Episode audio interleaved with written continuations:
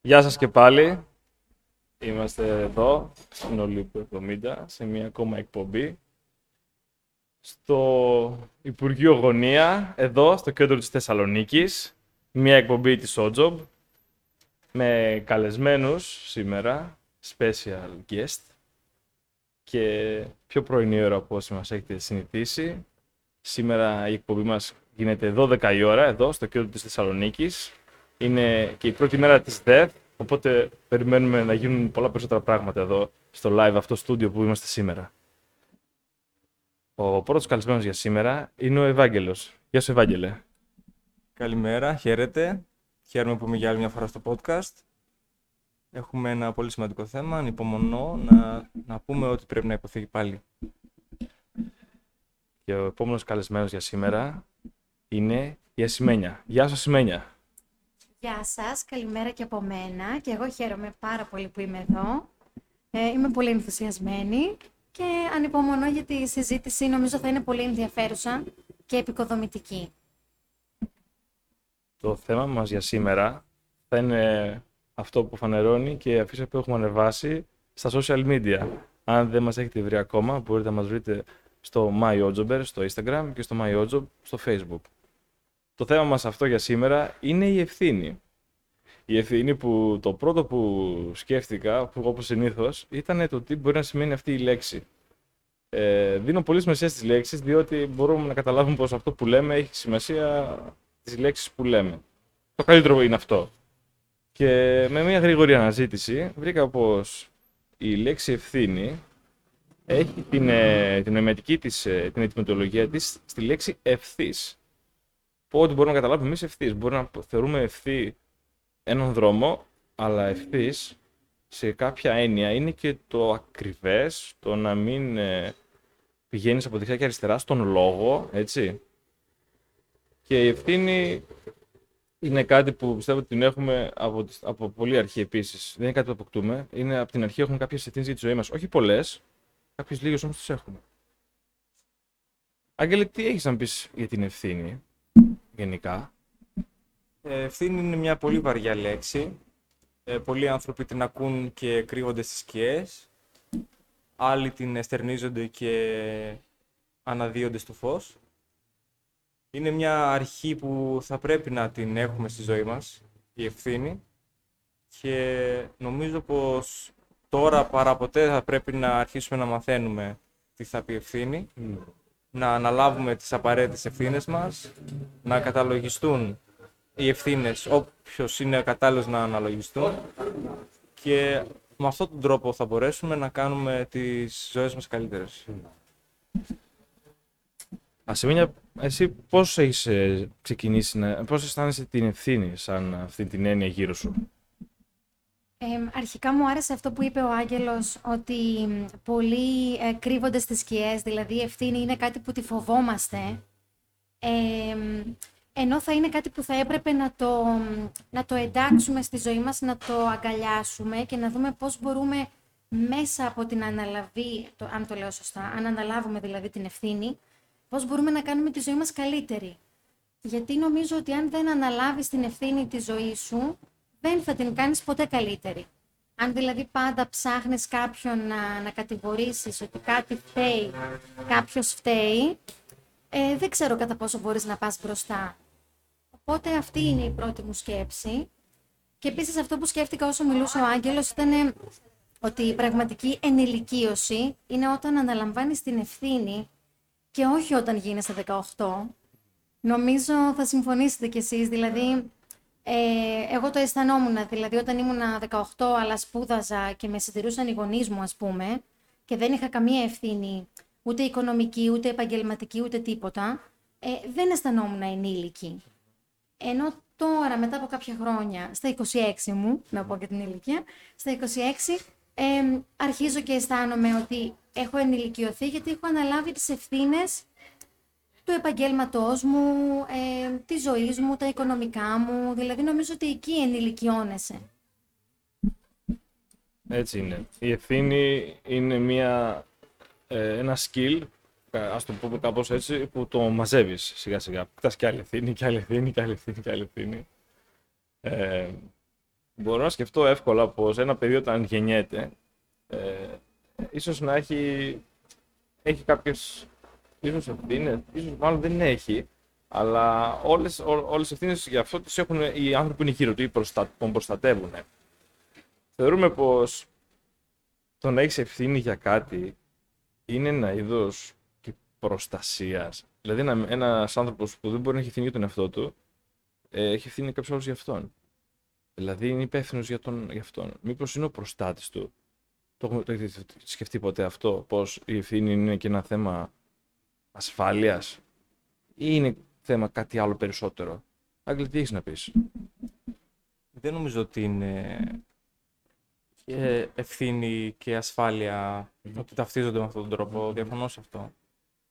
Νομίζω συγκεκριμένα για ένα δεν μπορεί να έχει την ευθύνη για κάποια πράγματα γιατί ούτε γνωρίζει ούτε πιθανώς να μπορεί να τα αντιμετωπίσει.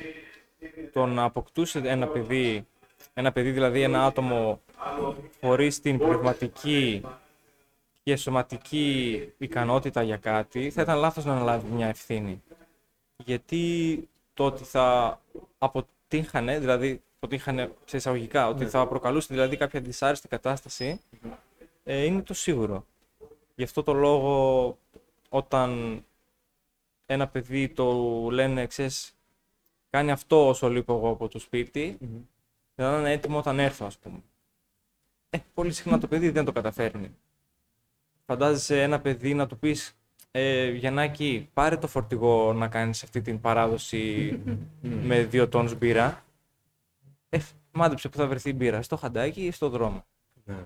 Γι' αυτό το λόγο θέλει ειδικό δίπλωμα για να οδηγήσει στην ταλίκα, θέλει ειδική άδεια για να μεταφέρει το προϊόν και θέλει και υπογραφή και σφραγίδα και οτιδήποτε ότι έχει γίνει παραλαβή, ότι έχει γίνει παράδοση. Ένα παιδί δεν θεωρώ ότι είναι αρκετά όριμο και υπάρχουν και άνθρωποι που δεν είναι αρκετά όριμοι και αυτό συμβολίζεται, μπορούμε, προσπαθούμε σαν κοινωνία να το αποφύγουμε, ε, δημιουργώντας διάφορα κριτήρια, διπλώματα, ε, πτυχία και διάφορες αναγνωρίσεις τέτοιου είδους, τυπικά προσόντα. Με...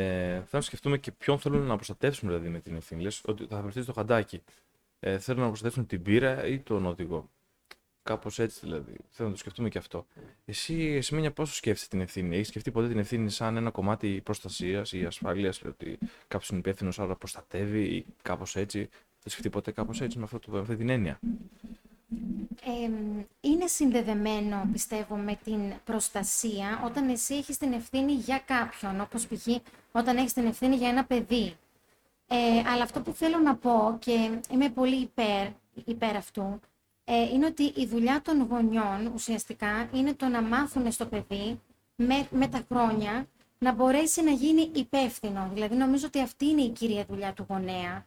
Ξεκινάς με το να το προστατεύεις και να έχεις εσύ ευθύνες γι' αυτό, αλλά νομίζω ότι είσαι επιτυχημένος γονιός όταν το παιδί σου φτάσει σε μια ηλικία 18 ας πούμε 19 και πια μπορεί να είναι υπεύθυνο μόνο του για τον εαυτό του. Και πολλοί γονείς νομίζω προσπαθούν, ξέρεις, να, να τα κάνουν όλα αυτοί για το παιδί, να μην... Ναι, αυτό που λες, η προστασία και η ασφάλεια, αλλά κάποια στιγμή θα πρέπει και το παιδί να αναλάβει δικές του ευθύνες και να μάθουμε στα παιδιά αυτό το πράγμα. Δηλαδή, όχι εγώ τα κάνω όλα για σένα, τα κάνω όλα για σένα, όπως είπε ο Άγγελος, όταν δεν μπορείς, δηλαδή όταν σωματικά δεν μπορείς να κάνεις κάτι, αλλά μόλις ένα παιδί αρχίζει και σωματικά μπορεί να το υποστηρίξει, νομίζω ότι πρέπει πια να το κάνει μόνο του. Και να μάθουμε λίγο οι γονείς αυτό το πράγμα. Δηλαδή, να αφήνουμε τα παιδιά να κάνουν πράγματα όταν μπορούν. Ναι, ναι. Όταν δεν μπορεί είναι άλλο. Αλλά όταν μπορεί, άστο να το μάθει. Ναι. Γνώμη μου. Έκανες μια πολύ ωραία προσέγγιση για το σώμα και την ικανότητα, που είναι μια πολύ ωραία σκέψη. Πώς μπορούμε να αναγνωρίσουμε την ικανότητα με, και με το μάτι ή το σώμα. Δηλαδή, αν μπορείς να κάνεις κάτι με το σώμα σου. Οπότε μπορούμε να πούμε πως όταν ζεις σε ένα περιβάλλον ε, προστατευόμενο, είναι, έχουν άλλη την ευθύνη για εσένα και πώς περνάς το κομμάτι που θα αναλάβεις την ευθύνη. Δηλαδή, τι πιστεύεις ότι κάνει έναν άνθρωπο, Άγγελε, να, να αποκτάει ευθύνες ή να ξεπερνάει την προστασία; Ε, γίνεται, είναι κάτι μόνο του, είναι κάτι που πρέπει να αφήσουμε χώρο στο άτομο αυτό Πώς το έχεις ζήσει ίσως εσύ, έχεις δει παραδείγματα, κάτι τέτοιο; Πώς ένας άνθρωπος δηλαδή αποκτάει ευθύνη στη ζωή του; Ε, η ευθύνη είτε την αναλαμβάνει κανείς, είτε το ανατίθεται. Ε, το καλύτερο είναι να είναι κανείς σε θέση να την αναλάβει από μόνος του, Μμμ. παρά να το ανατεθεί, γιατί αν το ανατεθεί χωρίς τη δική του επιλογή, μπορεί να τον βρει απροετοίμαστο, ας πούμε. Ναι. Ε, ε, θέλω να παροτρύνω το, τον κόσμο να αναλαμβάνει τις ευθύνες που μπορεί. Και αυτό είναι βέβαια πολύ μεγάλη κουβέντα, πολύ μεγάλο κομμάτι το να ξέρεις πραγματικά ποιες ευθύνες μπορείς, μπορείς να αναλάβεις, να Ναι, φέρεις ναι, σε ναι. πέρας, να τις πραγματοποιήσεις, να τις πραγματικά να τις αναλάβεις, όχι να πεις θα κάνω εκείνο, εμπιστευτείτε με ας πούμε αλλά να μην γίνει ποτέ και να εκθέσεις, να φέρεις σε προβληματική θέση τους ανθρώπους που σε εμπιστεύτηκαν, ούτε και να είσαι το άτομο που θα είναι μονίμως απομακρυσμένο από την ευθύνη, που δηλαδή θα συμβαίνουν γύρω του πράγματα χωρίς να αυτό να έχει κάποιο, κάποια σύσταση σε αυτό. Δηλαδή, χωρίς την ευθύνη δεν έχεις και καμία επιρροή στην ουσία. Οπότε είσαι ανούσιος. Σε σημαίνει πώς πιστεύεις ότι ένα άτομο καταφέρει να, να αναλάβει ευθύνες στη ζωή του, πώς το βλέπεις να συμβαίνει ίσως ε, στην αληθ- στη ζωή ας πούμε μέσα; Νομίζω ότι ο καλύτερος τρόπος για να συμβεί είναι το να προσπαθήσεις την οικονομική ανεξαρτησία. Νομίζω ότι από εκεί ξεκινάει όλο το πράγμα. Τουλάχιστον εγώ από ανθρώπους που συναναστρέφομαι και βλέπω κτλ. Νομίζω ότι όλη η ευθύνη ξεκινάει εκεί. Όταν δηλαδή πια πεις ότι δεν θέλω να με συντηρούν οι γονείς μου, θέλω να συντηρώ εγώ τον εαυτό μου, ε, ακόμα και αν αυτό σημαίνει ότι θα δυσκολευτώ, ακόμα και αν αυτό σημαίνει ότι θα στερηθώ πράγματα, γιατί ε, δεν το έχουμε αναφέρει ακόμα, αλλά πρέπει να το αναφέρουμε ότι η ευθύνη έχει μέσα πόνο, έχει κούραση, έχει δυσκολία, πρέπει να βγεις από το comfort zone. Δεν είναι ότι είναι εύκολο, κανείς δεν λέει ότι είναι εύκολο και δεν πρέπει να είναι εύκολο. Ε, πρέπει να δυσκολευτείς για να μάθεις, για να αναπτύξεις τα skills που χρειάζεσαι, για να μπορείς να είσαι ανεξάρτητος. Οπότε νομίζω ότι όλο ξεκινάει από το οικονομικό. Ε, π.χ. ένα παράδειγμα, ρε παιδί μου, εγώ όταν τελείωσα με τη σχολή, ε, παρόλο που θα μπορούσαν οι γονείς μου να με συντηρούν, δεν μου είπανε ποτέ, ξέρω εγώ, σήκω φύγε από το σπίτι και νίκιασε. Ε, αλλά εγώ μόνη μου πήρα την απόφαση να πάω και να δουλέψω σεζόν. Παρόλο που είχα τελειώσει αγγλική φιλολογία, είμαι καθηγήτρια αγγλικών να το πούμε και αυτό, ε, και αποφάσισα να πάω σεζόν γιατί ήθελα να δω τον εαυτό μου έξω από το comfort zone, πώς θα μπορέσω να βγάλω δικά μου χρήματα, να έχω εργοδότη, να έχω ευθύνες, να έχω υποχρεώσεις, να πρέπει να είμαι στην ώρα μου στη δουλειά, να πρέπει να συμπεριφέρομαι κάπως στη δουλειά.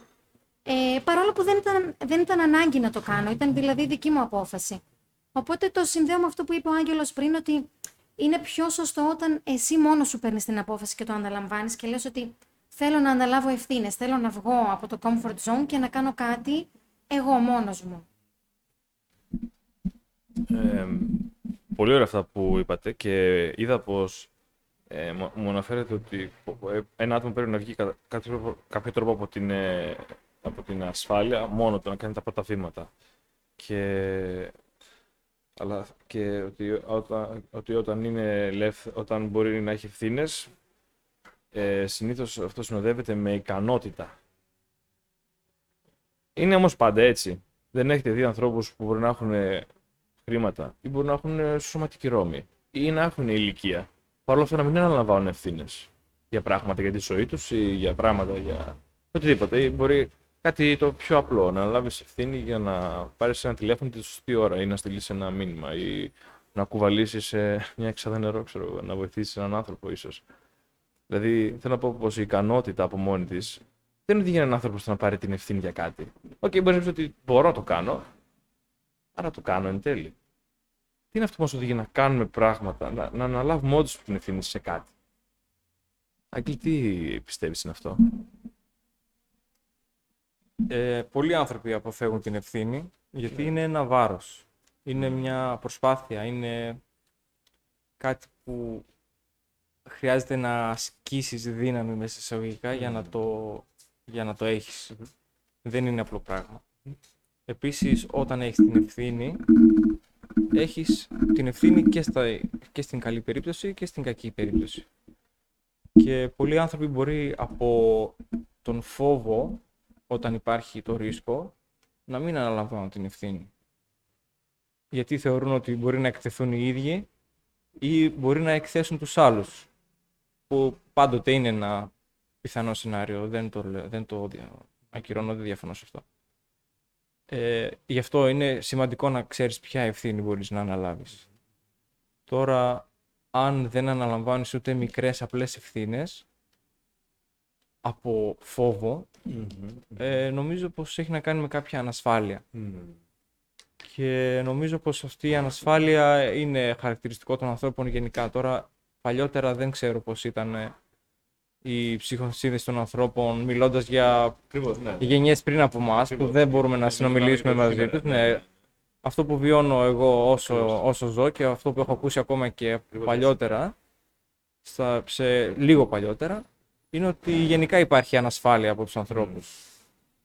Και αυτό νομίζω οδηγεί πολλές φορές σε αυτή την απομάκρυνση, σε αυτή την απόσταση από την ευθύνη και από το, το, το πόνο θα έλεγε κανείς. Ίσως ναι. Εσύ, Εσημένια, πώς βλέπεις ανθρώπους να... Για ποιο λόγο πιστεύεις οι άνθρωποι αναλαμβάνουν τις ευθύνες, δηλαδή ξεφεύγουν από την ανευθυνότητα και χρησιμοποιούν τα εργαλεία τους που μπορεί να είναι, είπαμε κάποια εργαλεία, μπορεί να υπάρχουν και άλλα εργαλεία, έτσι, που κάνουν έναν άνθρωπο να αποκτάει ευθύνες. Αλλά ποιο είναι αυτό που τον κάνει να τις αποκτάει εν τέλει. Γιατί μπορεί να τις έχεις, αλλά να μην το αξιοποιείς Πώς, πώς, τι είναι ο αρμός που φέρνει τα, το puzzle αυτό να το κολλήσει, ας πούμε; Κοίταξε, θα, θα μιλήσω από την... Ε, βασικά αυτό που σκέφτομαι είναι με, με δύο τρόπους ότι μπορεί κάποιος να αναλάβει ευθύνη. Θα μιλήσω επαγγελματικά, γιατί αυτό το παράδειγμα μου ήρθε τώρα και το βλέπω καθημερινά. Ε, υπάρχουν οι άνθρωποι οι οποίοι θα αναλάβουν την ευθύνη γιατί τους ανάγκασε κάποιος, δηλαδή να σε πάρει ο εργοδότης σου και να σου πει ε, δεν το έκανες αυτό, είπαμε να το κάνεις τότε και δεν το έκανες κάντο, γιατί θα υπάρχει κύρωση. Ναι. Δηλαδή όταν φοβάσαι την ποινή και υπάρχουν και οι άνθρωποι, οι εργαζόμενοι ας πούμε, που θα φέρουν εις πέρα στις υποχρεώσεις γιατί καταλαβαίνουν το ότι είναι σημαντικό να το φέρεις εις πέρας για να γίνει η δουλειά σωστά. Δηλαδή, το θέμα είναι το να καταλάβεις εσύ ο ίδιος, πιστεύω, για ποιο λόγο κάνεις κάτι. Δηλαδή, εγώ το να πάρω το να βγάλω την ύλη μου στην ώρα της, ε, στο μάθημα, ή το να, το να πάρω τηλέφωνο το μαθητή μου όταν είπα ότι θα, θα το κάνω, ή το να του στείλω ένα, ένα μέρος υλικού όταν είπα ότι θα, θα το κάνω, δεν το κάνω γιατί φοβάμαι τον εργοδότη. Το κάνω γιατί καταλαβαίνω ότι εξαρτάται ο μαθητής μου από μένα αυτή τη στιγμή, περιμένει κάτι από μένα και καταλαβαίνω γιατί είναι σημαντικό. Άρα νομίζω ότι ο τρόπος είναι το να οριμάσουμε οι ίδιοι και να, να βρούμε τους λόγους για τους οποίους θέλουμε να κάνουμε κάτι, γιατί το κάνω, όχι επειδή φοβάμαι την ποινή, αλλά γιατί είναι σημαντικό. Ε, και επίσης αυτό που είπε ο Άγγελος, ότι αν θέλω να, να reap the benefits, ας πούμε, ε, από τα καλά, όταν κάνω κάτι καλό, να μου πούνε μπράβο, θα πρέπει και όταν κάνω κάτι καλό, να είμαι έτοιμος να πω ότι, ξέρεις, συγγνώμη, το έκανα λάθος ή δεν έπρεπε να το κάνω έτσι. Δηλαδή, αν θέλεις να reap the benefits, πρέπει και να, και να είσαι έτοιμος να δεχτείς και τα λάθη σου και που έκανες το στραβό. Δεν είναι κακό, δηλαδή εγώ βλέπω πολλούς ανθρώπους ότι πάντα προσπαθούν, ξέρεις, να ρίξουν την ευθύνη κάπου αλλού. Ναι. Αυτός το έκανε λάθος ή έγινε έτσι γιατί οτιδήποτε, ξέρω εγώ, είχε κίνηση, είχε πορεία ή κάποιος μου μίλησε άσχημα και είχα νεύρα. Ε, Α προσπαθήσουμε να πάρουμε την ευθύνη την δική μας και όταν κάνουμε κάτι λάθος να λέμε και συγγνώμη, να πούμε: OK, το έκανα λάθος. Δεν πειράζει, όλοι κάνουμε λάθη. Αλλά αυτό το πετάω το μπαλάκι νομίζω δεν βοηθάει κανέναν και πιο πολύ τον εαυτό σου. Ναι, αυτό καταλαβαίνω τι λες. Ε, από ό,τι καταλαβαίνω τώρα και ε, η ευθύνη, ε, το να λάβει κάποιος την ευθύνη είναι αυτό που βλέπει να γίνεται μετά από την αναλαβή της ευθύνης του δηλαδή. Λέω ότι αναλαμβάνω δηλαδή μία ευθύνη γιατί αν το κάνω θα γίνει μετά κάτι. Δηλαδή είναι σαν μία πρόβλεψη ότι ναι θα το κάνω αυτό σωστά γιατί αν το κάνω σωστά θα πάρω κάποιο benefit, θα, πάρω κάποιο, θα έχω κάποιο κέρδος, κάποιο όφελος. Απ' την άλλη μπορεί να είναι και σαν ποινή ότι αν δεν το κάνω καλά θα χάσω κάτι που έχω. Ε, δηλαδή σε κάνει να κινείσαι είτε μπροστά, να κερδίζεις πράγματα, είτε όμως και πίσω να, όταν χάνεις την ευθύνη σου σε κάτι. Όταν, είσαι, όταν φαίνεις ότι δεν, είσαι αρκετά, δεν, δεν έκανες αυτό που είπες ότι θα κάνεις. Δηλαδή η ευθύνη είναι ένα κομμάτι που σε... Όχι, είναι, είναι ένα ασανσέρ που μπαίνεις μέσα και σε πάει πάνω ή κάτω. Ναι, ωραία. Κάπως έτσι, ναι, ναι. Ναι. Αυτό που σκέφτομαι πολλές φορές είναι το. Οκ, εντάξει, μπαίνεις μέσα στο ασανσέρ, αλλά τι κάνεις μετά για να πας πάνω ή κάτω, ας πούμε; Ποια είναι η διαδικασία. Ε, προσωπικά πιστεύω πως ένα κομμάτι της ευθύνης είναι όταν ε, αναλαμβάνεις να κάνεις κάτι για το οποίο ξέρεις ότι μπο- θα τα καταφέρεις, κατά κάποιο τρόπο πιστεύεις ότι ένα μεγάλο ποσοστό θα το κάνεις. Καλά, κάποιοι μπορεί να πιστεύουν και λίγο ότι θα το κάνουν. να πει ότι έχω 5% πιθανότητα να το κάνω, ας το αναλάβω. Σημαίνει υπάρχουν αυτό. Ή που μπορεί να πούνε θα το κάνω και δεν το κάνω ποτέ. Αλλά πιστεύω ότι το καλό είναι όταν ξέρεις ότι μπορείς να το καταφέρεις, όταν δηλαδή έχεις τις δυνατότητες να το κάνεις. Ε, και αναλαμβάνεις κάτι που θα σε πάει πιο μπροστά. Γιατί μπορεί να αναλάβεις να κάνεις κάτι που δεν θα σε βοηθήσει εν τέλει. Μπορώ να κάνω ένα σχόλιο Ναι, ναι. σε αυτό που μου ήρθε. Ε, αυτό, αυτό με την ε, επιβράβευση που έλεγα πριν, το reaping the benefits ας πούμε, και αυτό που λες ότι το ασανσέρ σε πάει πάνω, ε, πολλές φορές μπορεί να μην είναι κάτι υλικό η επιβράβευση. Αλλά για μένα, ας πούμε, ε, πολύ σημαντικό είναι και το self-respect, ο αυτοσεβασμός που κερδίζεις, φέροντας εις πέρας ε, τις ευθύνες σου και τις υποχρεώσεις σου. Δεν ξέρω πώς το βλέπετε αυτό, αλλά νομίζω ότι δεν χρειάζεται η επιβράβευση πάντα να είναι κάτι υλικό. Δηλαδή, μια, μια προώθηση στη δουλειά, το να πάω πιο πάνω ή παραπάνω χρήματα ή οτιδήποτε, που σίγουρα βοηθάει και αυτό.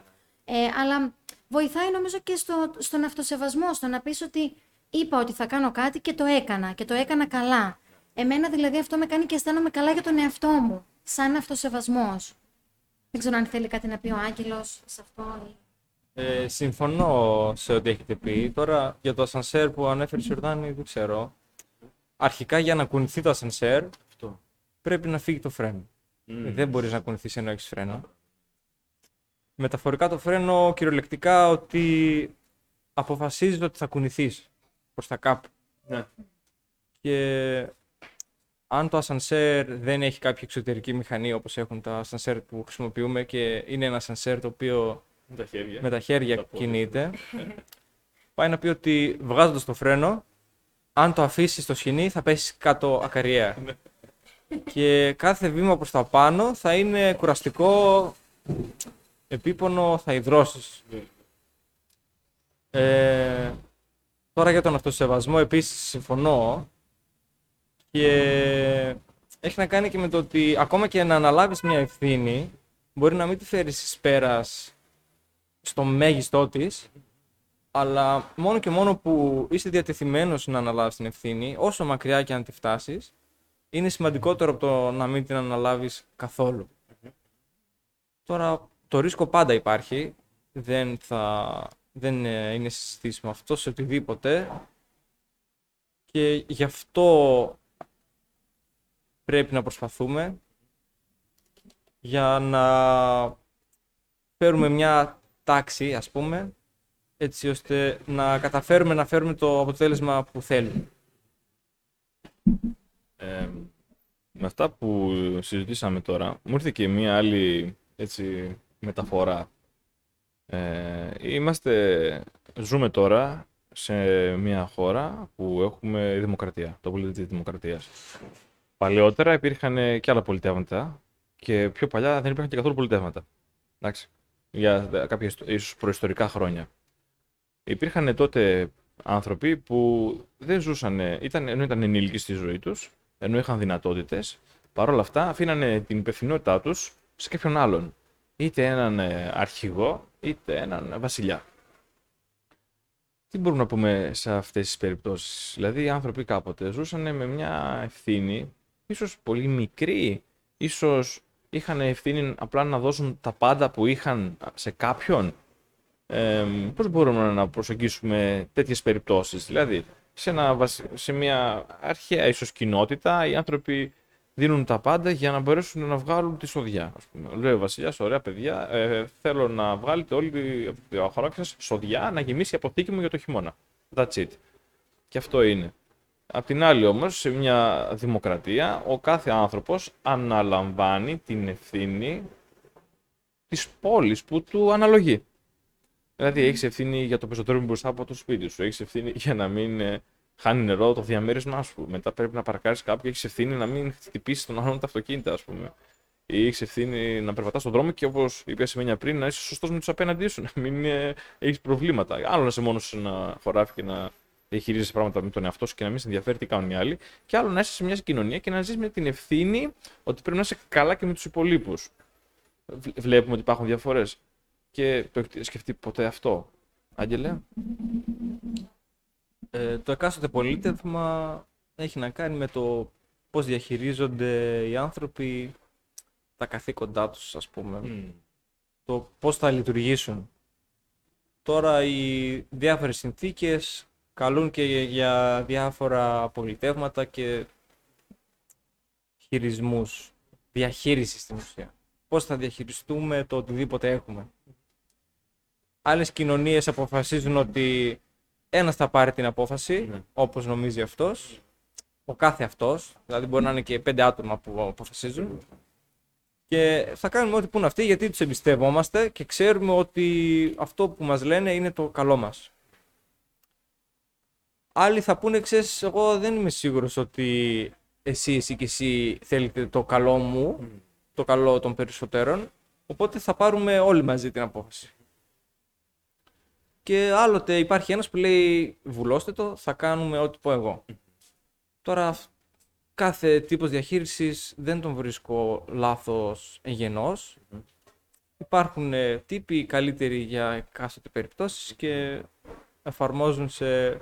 Υπάρχουν τα πάντα. Ακόμα και όσο ζούμε 2022 υπάρχει και τυραννία και σκλαβιά και δημοκρατία και βασιλεία υπάρχει rest in peace Elizabeth. Ναι. Υπάρχουν τα πάντα. Ακόμα και τώρα, 2022 υπάρχουν τα πάντα. Δηλαδή είναι κάτι που πρέπει να σκεφτούμε αυτό. Ναι, ναι. Ασημένια, εσύ ποιο είναι το δικό σου το σχόλιο; Λοιπόν, αυτό που λες για τα πολιτεύματα, εμένα με πηγαίνει στην ιεραρχία, ε, στο οποίο, ε, ε, με- μάλλον για το οποίο ξεκινήσαμε να μιλάμε λίγο πριν ε, περίπου, Α, θα πω και το όνομα του ψυχολόγου που εγώ ε, με έχει επηρεάσει, ας πούμε, σε αυτό το θέμα. Είναι ο Jordan Peterson, ο οποίος είναι λίγο αμφιλεγόμενος, αλλά οκ, αν το συζητήσουμε αυτό αργότερα καλώς, αλλά εμένα μου αρέσει ο τρόπος που προσεγγίζει την ιεραρχία.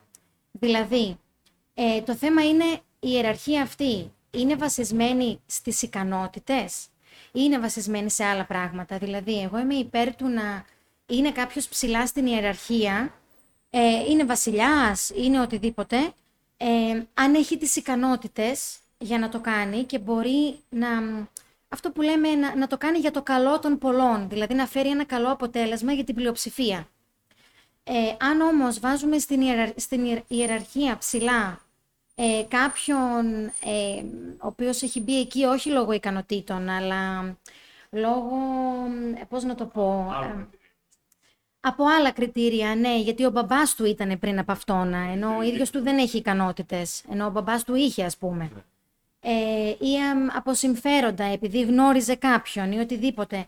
Αν βασίζουμε τις ιεραρχίες μας σε τέτοιες αρχές, δεν θα πάμε μπροστά. Δηλαδή, μετά μην παραπονιόμαστε για τους πολιτικούς και για όλα αυτά.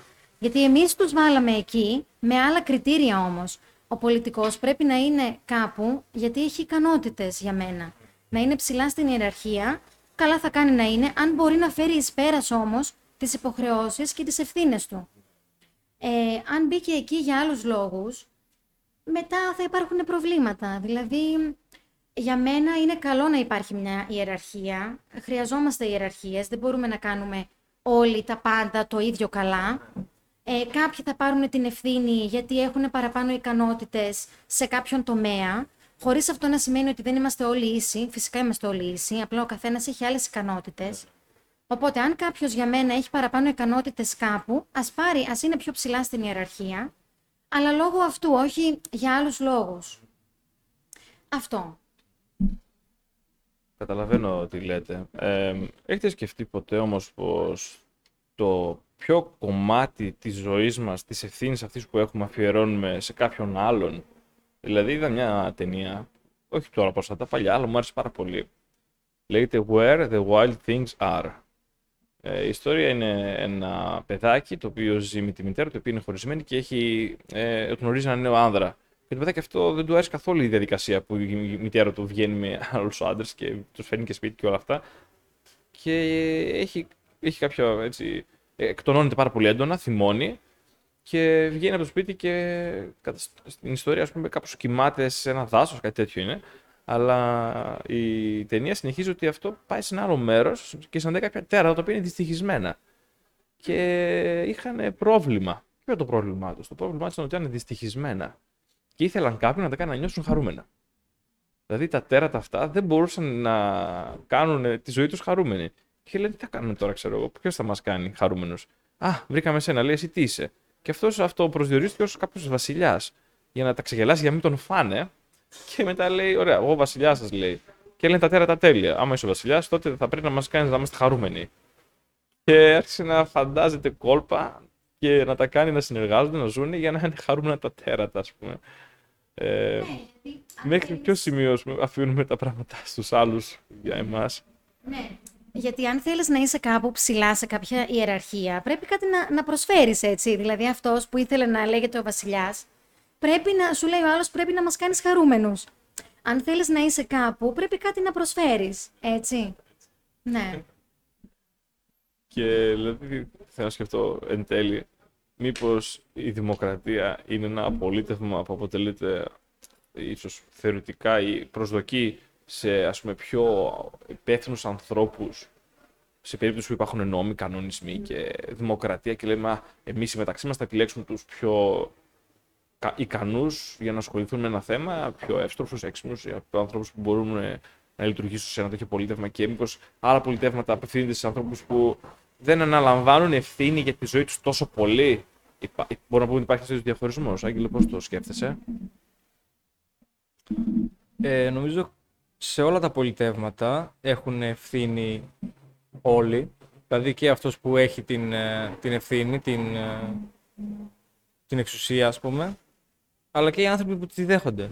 Δηλαδή σε μια τυραννία, σε ένα, τυραννία, σε ένα καταπιεστικό καθεστώς οποιοδήποτε και αν είναι, ε, αν αυτοί που καταπιέζονται δεν θέλουν να καταπιέζονται, θα πρέπει να το αλλάξουν. Αν δεν το αλλάζουν, ε, το δεχτούν. Δεν, δηλαδή, μπορεί κάποιος να θέλει να έχει τυραννία. Ξέρεις τι, εγώ καλά είμαι με την τυραννία, δεν με νοιάζει τι γίνεται, ξέρω ότι θα γίνει αυτό. Ξέρω τι είναι, αυτό θέλω. Δεν, δεν με χαλάει. Ε, και νομίζω ότι οποιοδήποτε και αν είναι το καθεστώς έχουν ευθύνη όλοι. Έχω ένα σχόλιο. Έχω ένα σχόλιο πάνω σε αυτό.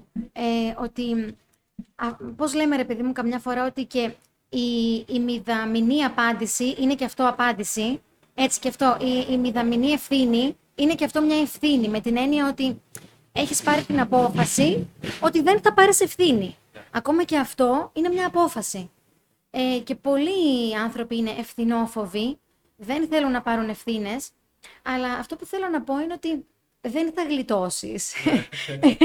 δεν γλιτώνεις ποτέ. Δηλαδή, ακόμα και να πεις ότι δεν θα πάρω την ευθύνη, έχεις πάρει την ευθύνη του ότι δεν πήρες ευθύνη. Άρα δεν γλιτώνεις ποτέ. Λυπάμαι, αλλά πάντα, πάντα έχεις πάρει κάποια απόφαση. Πάντα παίρνεις μια απόφαση. Είχα δει μια πάλι ταινία, όχι ταινία, ε, θεατρικό ήταν, ε.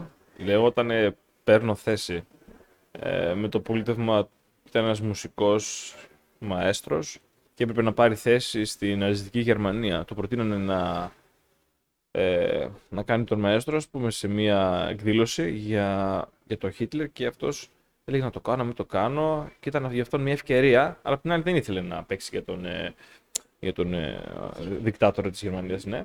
Οπότε έλεγε «Ε, θα το κάνω μεν, αλλά θα δείξω πως δεν τον συμπαθώ με το, με την μπαγκέτα και κάτι τέτοια, ας πούμε. Πρέπει να, να παίρνεις θέση. Δεν μπορείς τώρα να πεις ναι, όχι, μπορεί και λίγο. Και... ό,τι αν κάνεις παίρνεις θέση και όσο πιο ε, άμε- άμεσα το κάνεις είναι και καλύτερα. Και, ο- και για να πω και εγώ την γνώμη μου γι' αυτό, πιστεύω ότι οι δημοκρατίες ε, α- απευθύνονται στους ανθρώπους και όσο πιο όρημη είναι η κοινωνία, ε, τόσο πιο ε, καλά εξελίσσεται η ζωή μέσα σε αυτήν με, με τη δημοκρατία. Αν μιλάμε για άλλα πολιτεύματα που απευθύνεται σε α- άλλους ανθρώπους, α- άλλα, άλλα χαρακτηριστικά χρειάζονται. Δηλαδή, άμα ζούμε σε ένα καθεστώς που ζούμε με εντολές, άμα ακολουθούμε τις εντολές, θα πάει καλά. Στη δημοκρατία δεν χρειάζεται να ακολουθούμε εντολές, χρειάζεται να, να δημιουργούμε εμείς τους κανόνες με τους οποίους ζούμε και να είναι αλ- οι- αυτοί οι κανόνες οι αληθινοί που μας αρέσουν και μας βολεύουν. Ναι, έχουμε εδώ πέρα ανθρώπους που μας ρωτάνε για το πού να πάνε και αυτά. Καλό είναι, εμείς θέλουμε αυτή το, την αλληλεπίδραση με το κοινό. Interaction. Ναι, ναι, ναι. Ε, να, να το πάω και κάπου αλλού. Ναι, ναι, Να- έλα Σιμενιά. Να, να το πάω και κάπου αλλού ε, που συνδέεται με κάτι που είπες πριν, ότι ε, αυτά τα τέρατα στην ταινία ήταν δυστυχισμένα και έψαχναν κάποιον για να τους κάνει ευτυχισμένους. Ε, να μιλήσουμε λίγο και για την ε, ευθύνη της ευτυχίας σου. Ναι, δηλαδή πόσο ευθύνη έχουμε για να είμαστε ευτυχισμένοι. Ε, το πρώτο κομμάτι που βλέπω για την, ε, την ευθύνη είναι το σώμα. Ένα κομμάτι δηλαδή της υγείας. Πώς κάποιος άνθρωπος μπορεί να, έχει, να, έχει, να είναι υπεύθυνος για ένα σώμα και ας πούμε καταρχήν το ίδιο του, το δικό του το σώμα ας πούμε. Ε, ξεκινάμε, ε, για, για μένα αυτό είναι ε, κάτι που μπορείς να πεις ότι έχω ευθύνη για αυτό. Μπορείς να πεις έχω ευθύνη π.χ. για ένα ζώο, μια σκύλωνα, μια γάτα, κάτι τέτοιο. Αλλά τι πιστεύεις, Άγγελε, έχει πιο μεγάλη σημασία να έχεις ευθύνη για αυτό, για εσένα ίσως. Καταλαβες; Ποια, κο- ποια, ευθύ- ποιο, ε, ποια δραστηριότητα είναι αυτή που, σ- που πιστεύεις ότι πρέπει να έχεις ευθύνη περισσότερο, εσύ προσωπικά; Και μετά λες οι υπόλοιπες. Έχω ευθύνη πιο πολύ γιατί, για την υγεία, για το σώμα, για, για να. Γιατί, ας πούμε. Ε, η υγεία, σίγουρα. Μμ. Τι αν δεν έχεις την υγεία σου, σε οποιοδήποτε δυνατό βαθμό, πώς μπορείς να κάνεις οτιδήποτε άλλο. Δηλαδή, αν πεθάνεις, δεν μπορείς να κάνεις τίποτα. Όσο πιο ζωντανός είσαι, πιο υγιής, τόσα περισσότερα πράγματα μπορείς να κάνεις. Κυριολεκτικά, δηλαδή τα πάντα. Αν έχεις σωματική υγεία, μπορείς να κάνεις οτιδήποτε έχει να κάνει με σωματικό οτιδήποτε σωματικό. Αν έχεις πνευματική υγεία, μπορείς να κάνεις οτιδήποτε πνευματικό. Και νομίζω αυτό. Όλα πηγάζουν από την υγεία. Ε, το, ένα πολύ σημαντικό σωμα- κομμάτι του εαυτού μας δηλαδή. Το κάνεις όμως, δηλαδή βάζεις ε, Ναι, ναι. προτεραιότητα την υγεία. Ναι, δηλαδή στη διατροφή μου, στην άσκησή μου, στις συνήθειές μου, σε οτιδήποτε. Εσύ, Ασημένια, τι πιστεύεις ότι έχει μεγαλύτερη σημασία να είμαστε υπεύθυνοι για αυτό; Μακάρι να μπορούσα να πω την υγεία. Ε, σίγουρα είναι πάρα πολύ σημαντικό, δεν το συζητάω. Είναι το πρώτο και το σημαντικότερο. Γιατί όπως είπε και ο Άγγελος, αν δεν έχεις αυτό δεν μπορείς να κάνεις τίποτε άλλο. Είναι η προϋπόθεση.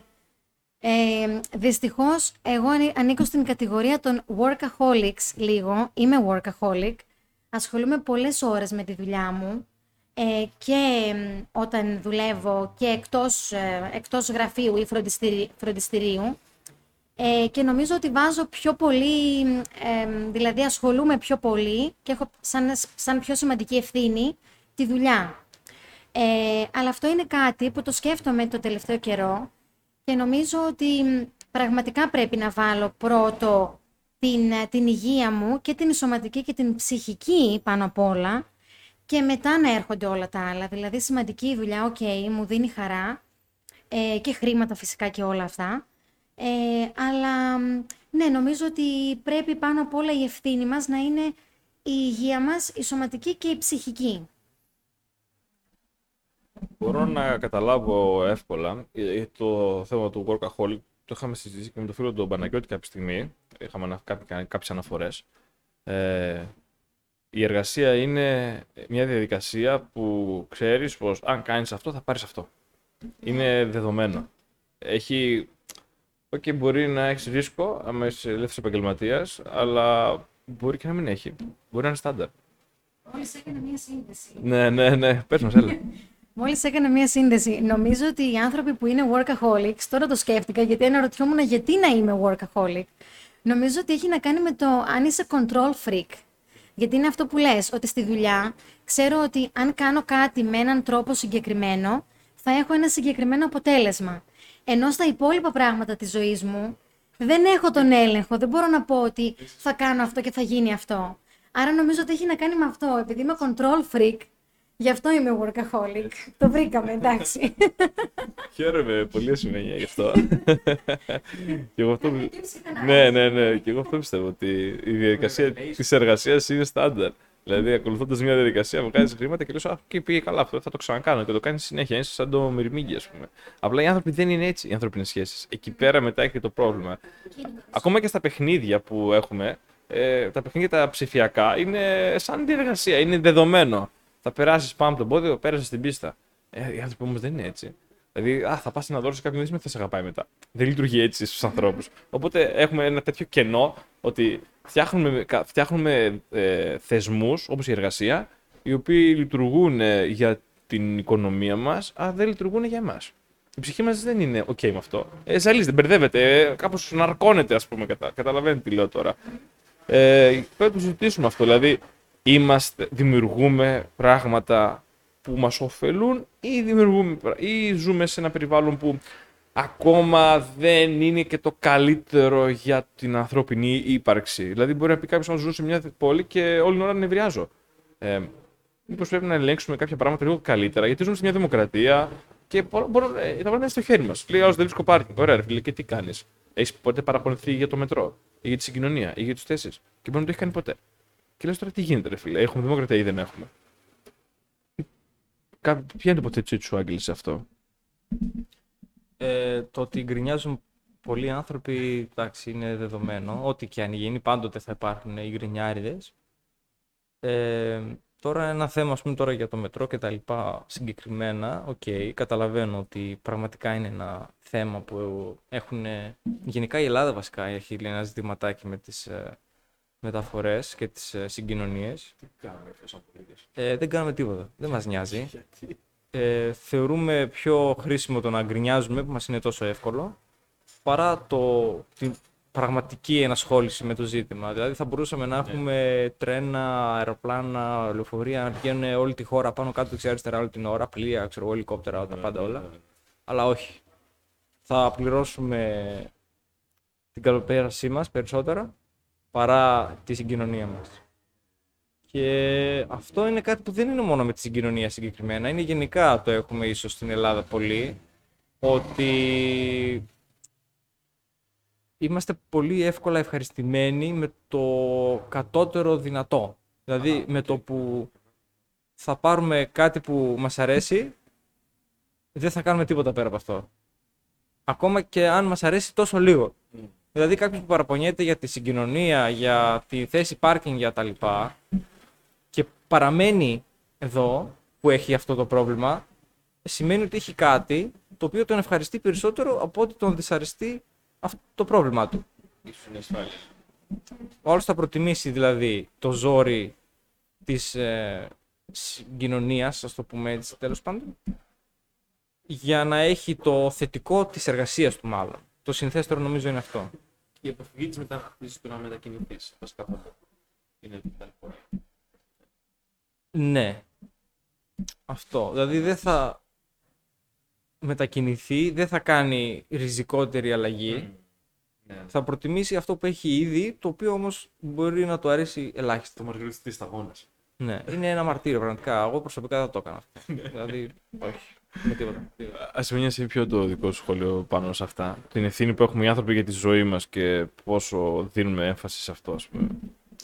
Ναι, το θέμα είναι, OK, okay, γκρινιάζεις, υπάρχουν πράγματα που δεν σου αρέσουν προφανώς, αλλά το θέμα είναι τι κάνεις για αυτό που δεν σου αρέσει.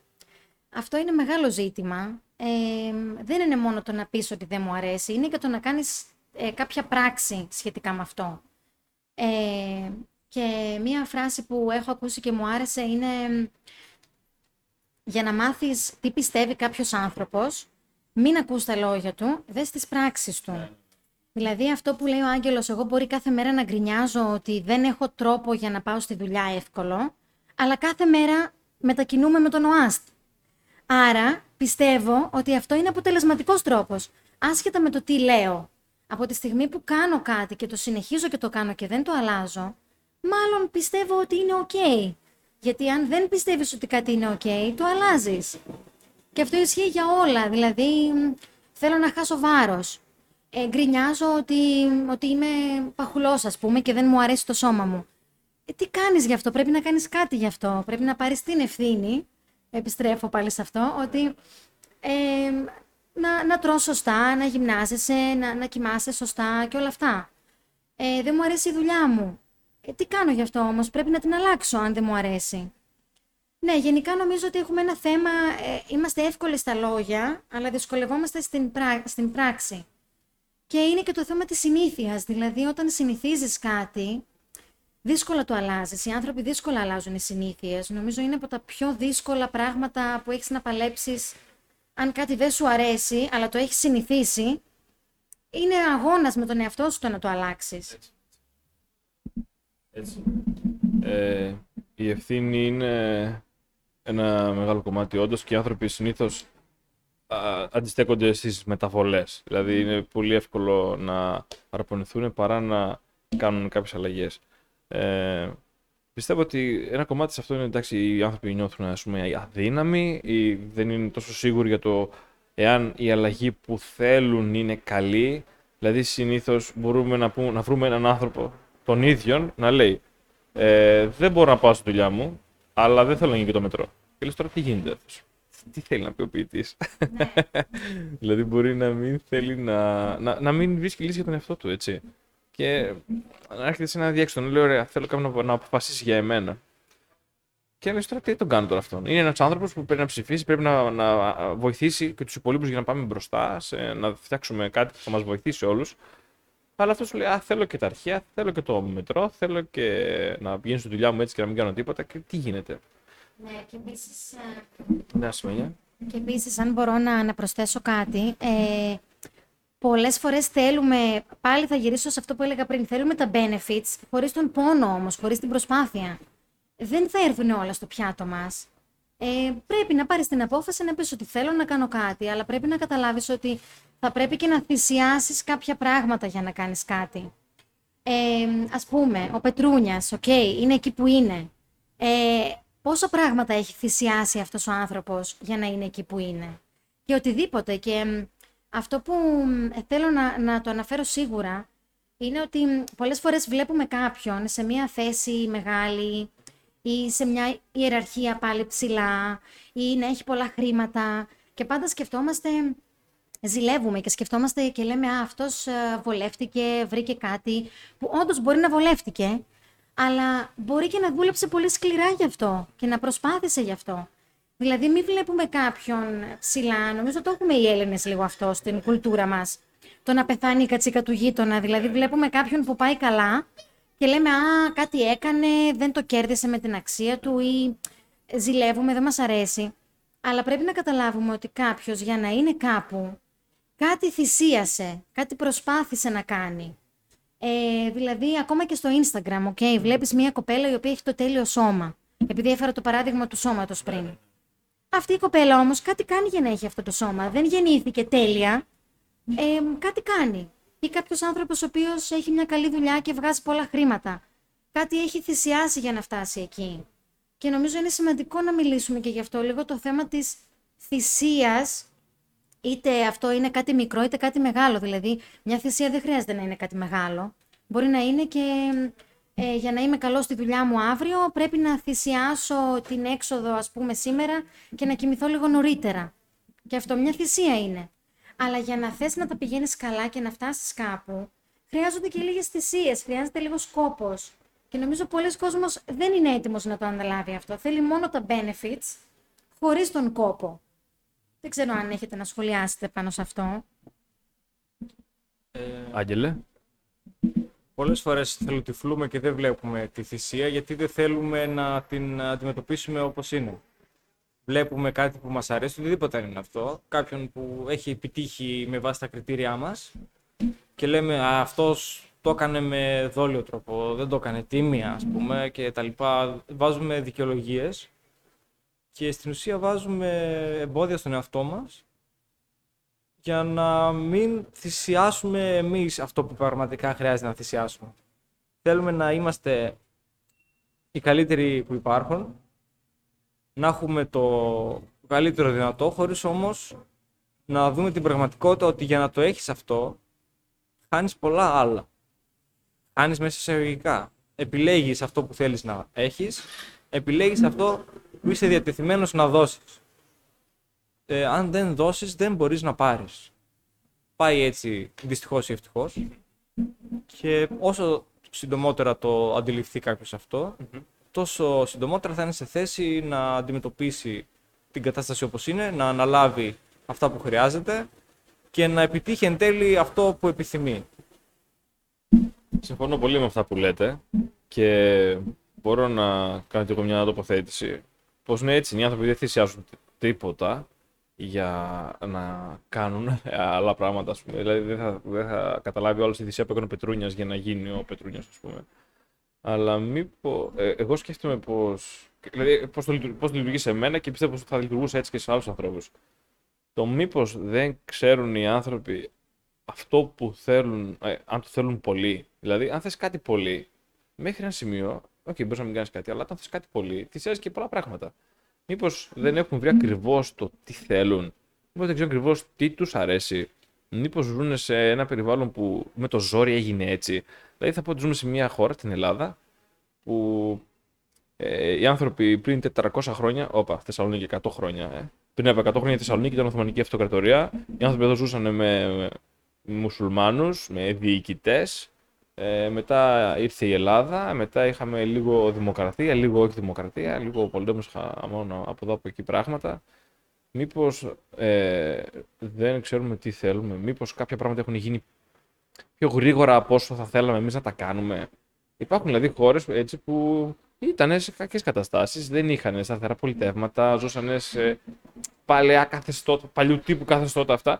Και μόλις πήγαν οι, οι, οι δυτικοί να ξεκινήσουν κάτι καινούριο, οι άνθρωποι κο, κο, κοντραρίστηκαν σε αυτό. Γιατί λέει: Όπα, εμείς δεν είμαστε ακόμα έτοιμοι να αναλάβουμε την ευθύνη της κυβέρνησης της χώρας μας, ας πούμε. Μήπως δεν, μήπως δεν ξέρουμε ακριβώς τι θέλουμε. Εγώ το πιστεύω ότι υπάρχει ένα κενό σε αυτό. Δηλαδή, αν κάτι θες πολύ, το κάνεις. Αν δεν θες, δεν... εντάξει, okay, είναι λογικό. Αν δεν κάνεις κάτι, μάλλον δεν το θες και πολύ. Δηλαδή, αυτό που είπες τώρα σε μία με το λεωφορείο, μπορεί απλά να μην θέλεις το μετρό. Γιατί μάλλον μπορεί να μην το έχεις ζήσει και ποτέ. Έτσι. Λες κάποιον να έχεις πάει στην Κωνσταντινούπολη. Και λέει, Όχι, δεν έχω πάει. Λες, Όχι, δεν έχει πάει. Δεν θέλει ή φοβάται να φύγει από την ασφάλειά του, ας πούμε. Δηλαδή, μπορεί να αυτό που σε κρατάει πίσω να είναι η ασφάλεια. Αλλά πρέπει να βρεις κάτι που να σε κάνει να ξεφύγεις από αυτό. Και ποιο είναι το εργαλείο, ίσως γι' αυτό λέτε. Εγώ, η άποψή μου είναι ένα κομμάτι είναι η φαντασία, ότι δεν μπορείς να ξέρεις ότι αν αναλάβεις την ευθύνη και θα πάνε όλα καλά και θα κερδίσεις.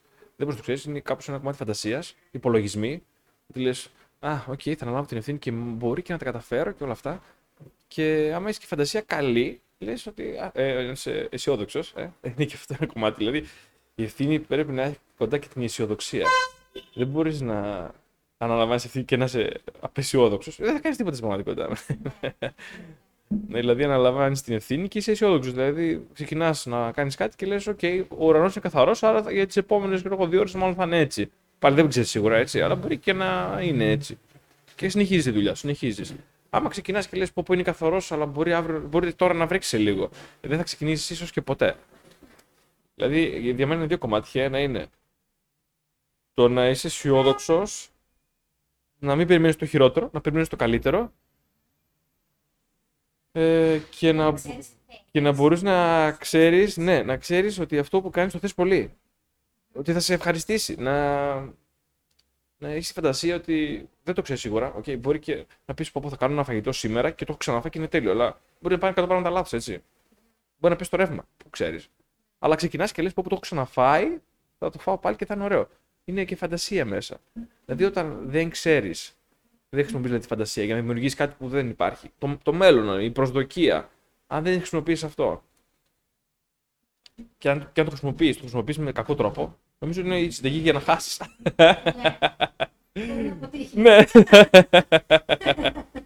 έχετε, έχετε κάτι, μια τυπική τοποθέτηση σε αυτό; Πώς μπορούμε δηλαδή να χρησιμοποιήσουμε την, ε, αυτό, πώς, πώς μπορούμε να κάνουμε τους ανθρώπους να, γίνουν, να, να αναβάλουν ευθύνες; Τι πρέπει να, να θα μας βοηθήσει να λάβουμε την ευθύνη της ζωής μας, ας πούμε; Ε, Και ένα κομμάτι είναι και ο φόβος σίγουρα, έτσι, φοβόμαστε. Εγώ το καταλαβαίνω, ο φόβος είναι αληθινός. Εντάξει, φοβόμαστε όντως. Αλλά ξεπερνάμε, ξεπερνάμε τους φόβους μας.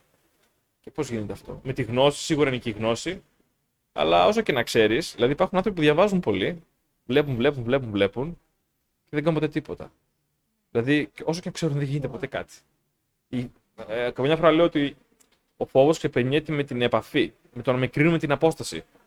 Αλλά την απόσταση κάπως και λίγο με το δέρμα, με το, με το σώμα. Δηλαδή, δεν μικραίνει την απόσταση απλά διαβάζοντας για κάτι.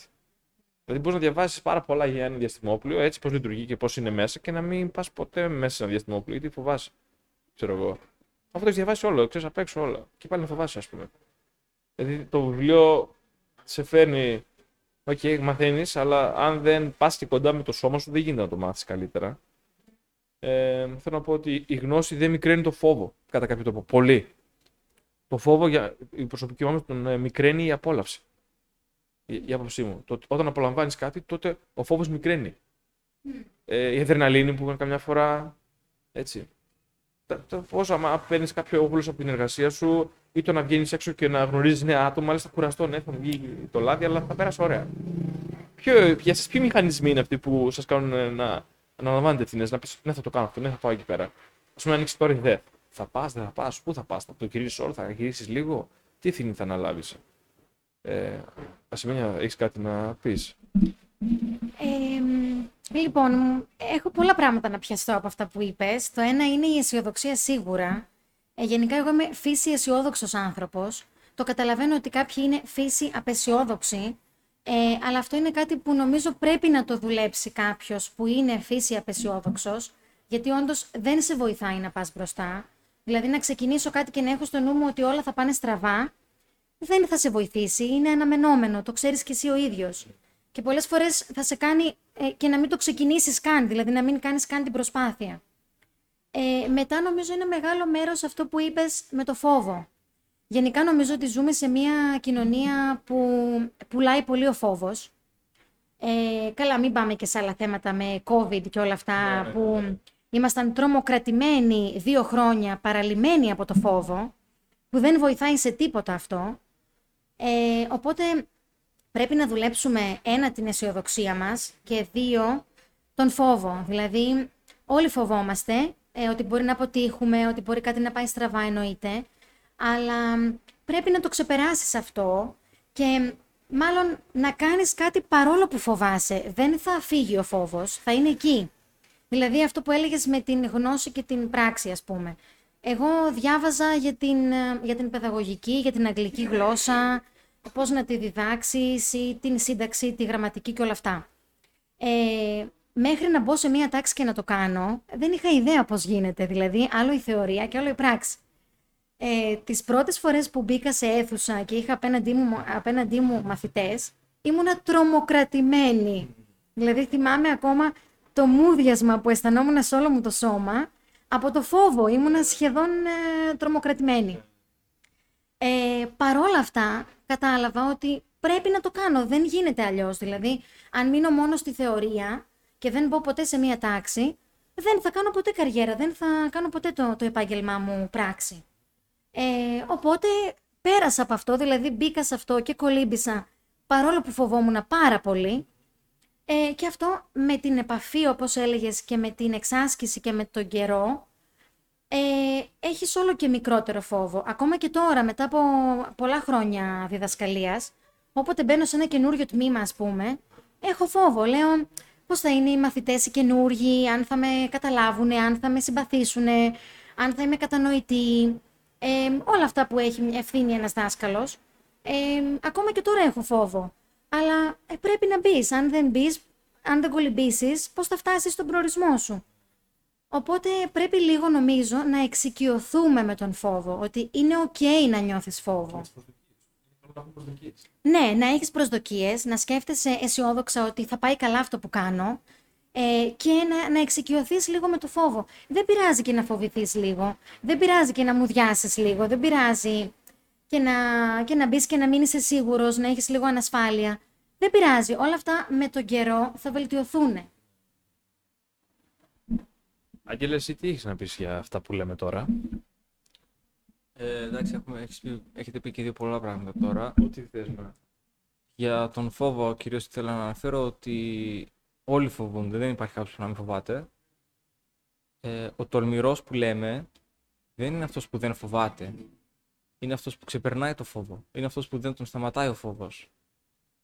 Και πολλές φορές αυτό που μας κρατάει πίσω δεν είναι το αίσθημα της αποτυχίας, είναι και το αίσθημα της επιτυχίας, του βάρους της επιτυχίας. Γιατί με το παράδειγμα με τις ζεύρες, ας πούμε, που η ζεύρα που ξεχωρίζει είναι αυτή που τρώγεται από τα λιοντάρια. Ναι. Πολλοί γι' αυτό το, γι' αυτό το λόγο, με, με, την ίδια, με το ίδιο σκεπτικό, ίσως με την ίδια αίσθηση, ε, δεν επιδιώκουν το να ξεχωρίσουν. Σε τίποτα. Πραγματικά ναι, σε ναι, ναι. τίποτα. Πολύ Προ- ωραίο σχόλιο. προτιμούν την ε, αφάνεια, την... την εξαφάνιση, ας πούμε. Ναι, ναι. Ε, είναι κατά κάποιο τρόπο μια, μιας μορφής αυτοκτονία αυτό ίσως; Ναι, ναι, είναι. Ναι, κρύβεσαι. Ε, σαν να μην υπάρχει. Ναι. Είναι μια... Φοβάσαι, φοβάσαι να μην σε κρίνουν οι άλλοι. Τι είναι αυτό που δεν θέλεις να ξεχωρίσεις. Γιατί; Ε, δεν ξέρω τι είναι ακριβώς, δεν το νιώθω εγώ, αλλά είναι φαντάζομαι κάτι που είναι κάτι σαν αγοραφοβία. Αυτό που μπορεί να, όταν πέφτει μουσική σε ένα κάποιο μαγαζί και μιλάς με ένταση σαν να έπαιζε μουσική και είσαι το μόνο άτομο που ακούγεται στο μαγαζί και όλοι γυρνάνε και κοιτάνε σένα που ακούστηκες. Ναι, ναι, ναι. Είναι αυτό, αλλά σ- στο Ναι. maximum φαντάζομαι. ναι, ναι. Ναι. Εντάξει, ζούμε και, σε, ε, ζούμε και σε μια χώρα που λίγο το διαφορετικό το κοιτάμε περίεργα, να το πούμε αυτό. Δηλαδή, ε, α- οτιδήποτε, ακόμα και να μπεις στο λεωφορείο και να είσαι ντυμένος κάπως διαφορετικά, ε, όλοι σε κοιτάνε. Και κάπως το φοβόμαστε αυτό. Νομίζω το, το να μην σε κοιτάνε, να μην σε σχολιάζουν.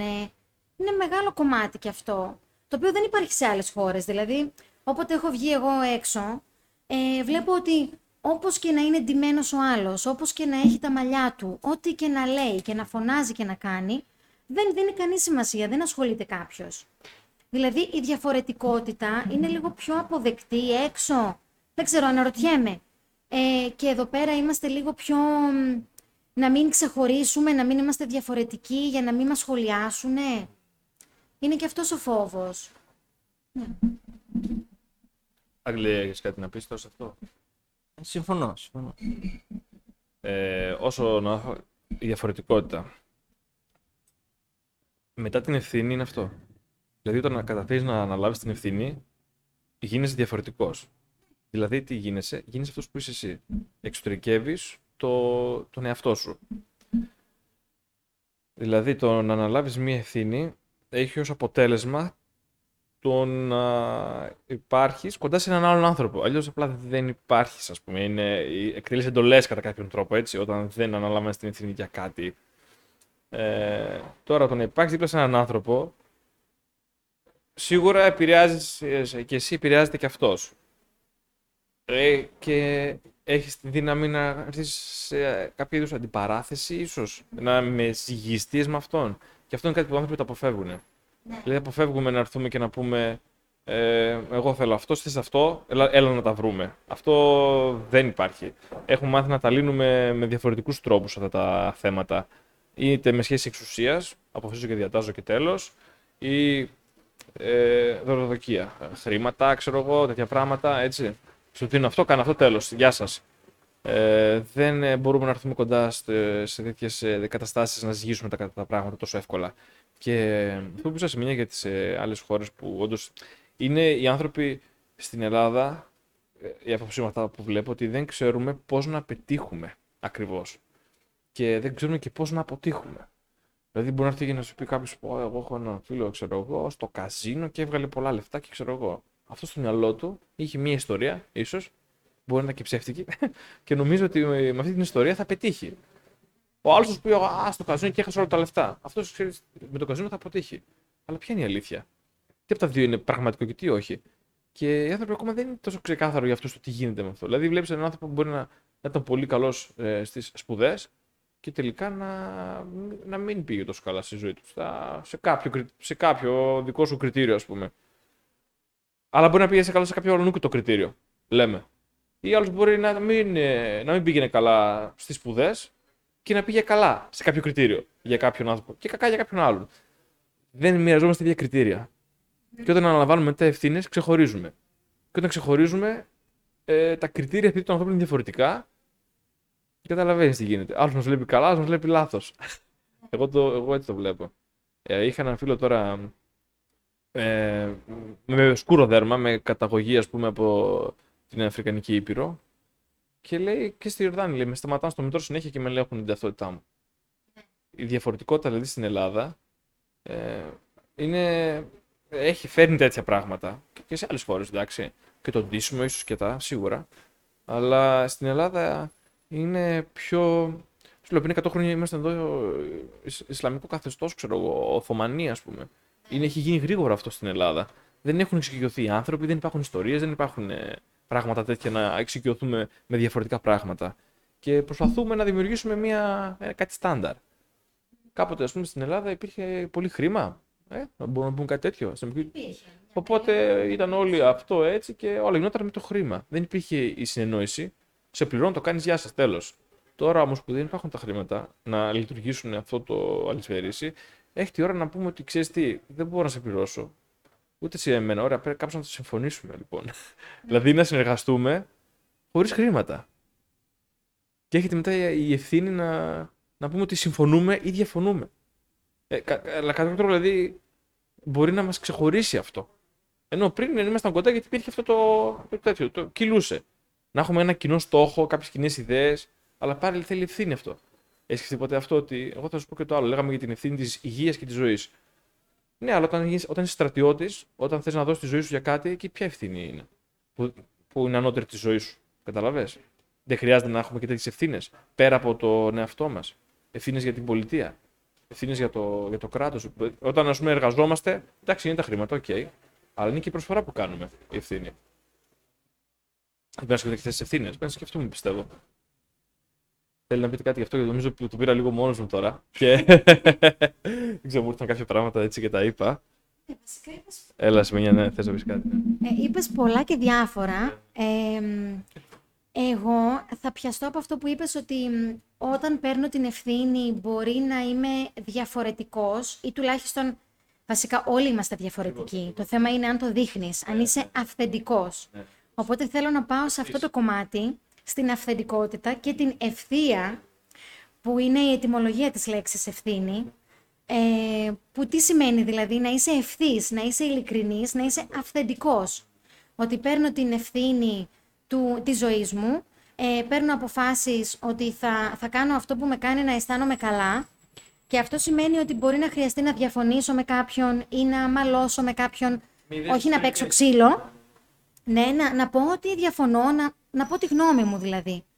Ε, και είναι και αυτό πολύ σημαντικό νομίζω, να ξεκινήσουμε λίγο να, να προσπαθούμε να είμαστε αυθεντικοί, να λέμε αυτό που σκεφτόμαστε και αυτό που νιώθουμε. Ε, να το πάω και λίγο στο προσωπικό κομμάτι, αν δεν σας πειράζει. Ε, στις σχέσεις π.χ. τώρα, έτσι. Ζούμε στην εποχή του ghosting.